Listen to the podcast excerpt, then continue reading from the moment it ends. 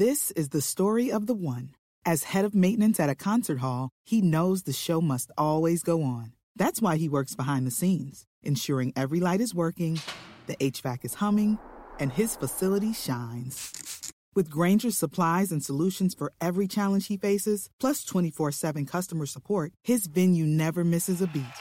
Call quickgranger.com or just stop by. Grainger, for the ones who get it done.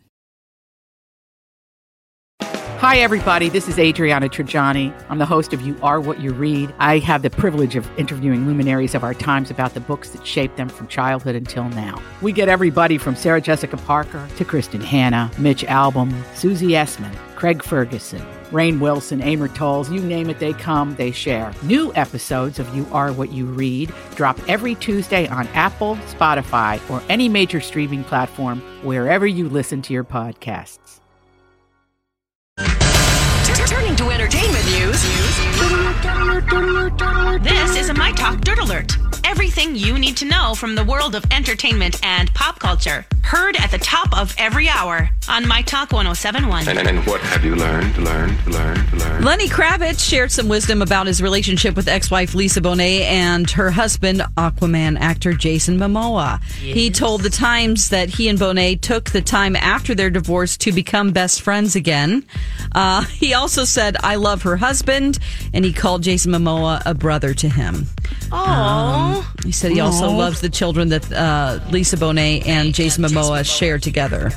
So that's nice.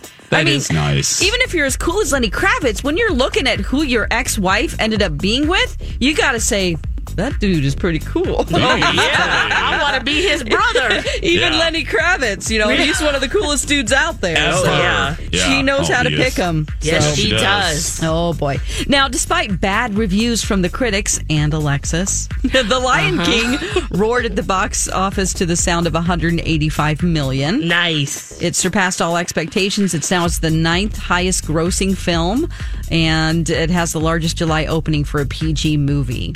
Wow. I'm I'm gonna try to see it. I just thought of this right now. I I have a cra- another crazy week. Mm-hmm. This is literally the only day this week I will be seeing Colin. so Oh, boy. so maybe we'll have a date night. Yeah. uh, Oh, and go yeah. see the Lion King. So just yeah, I want to see it. So maybe we'll go tonight. So It only has a 55% on Rotten Tomatoes. That's, I know, I know, I know, you know, I know. Don't scare me. I'm excited though. I'm not going to let anyone pee on my rainbow No, yet. no. Yet, yet. yeah. Oh boy. Okay, Mahershala Ali will be joining the Marvel Universe as Blade. One of the one of the announcements at San Diego Comic Con this weekend. Um, Blade is half human, half vampire. If you don't know, it was played by um, Wesley Snipes Yes. in, in 1998, 2002, and 2004. So that announcement was made on Saturday. Uh, he's having a great year. He was recently nominated for Emmy for Outstanding Lead Actor in a Limited Series um, or Movie as Wayne Hays in True Detective.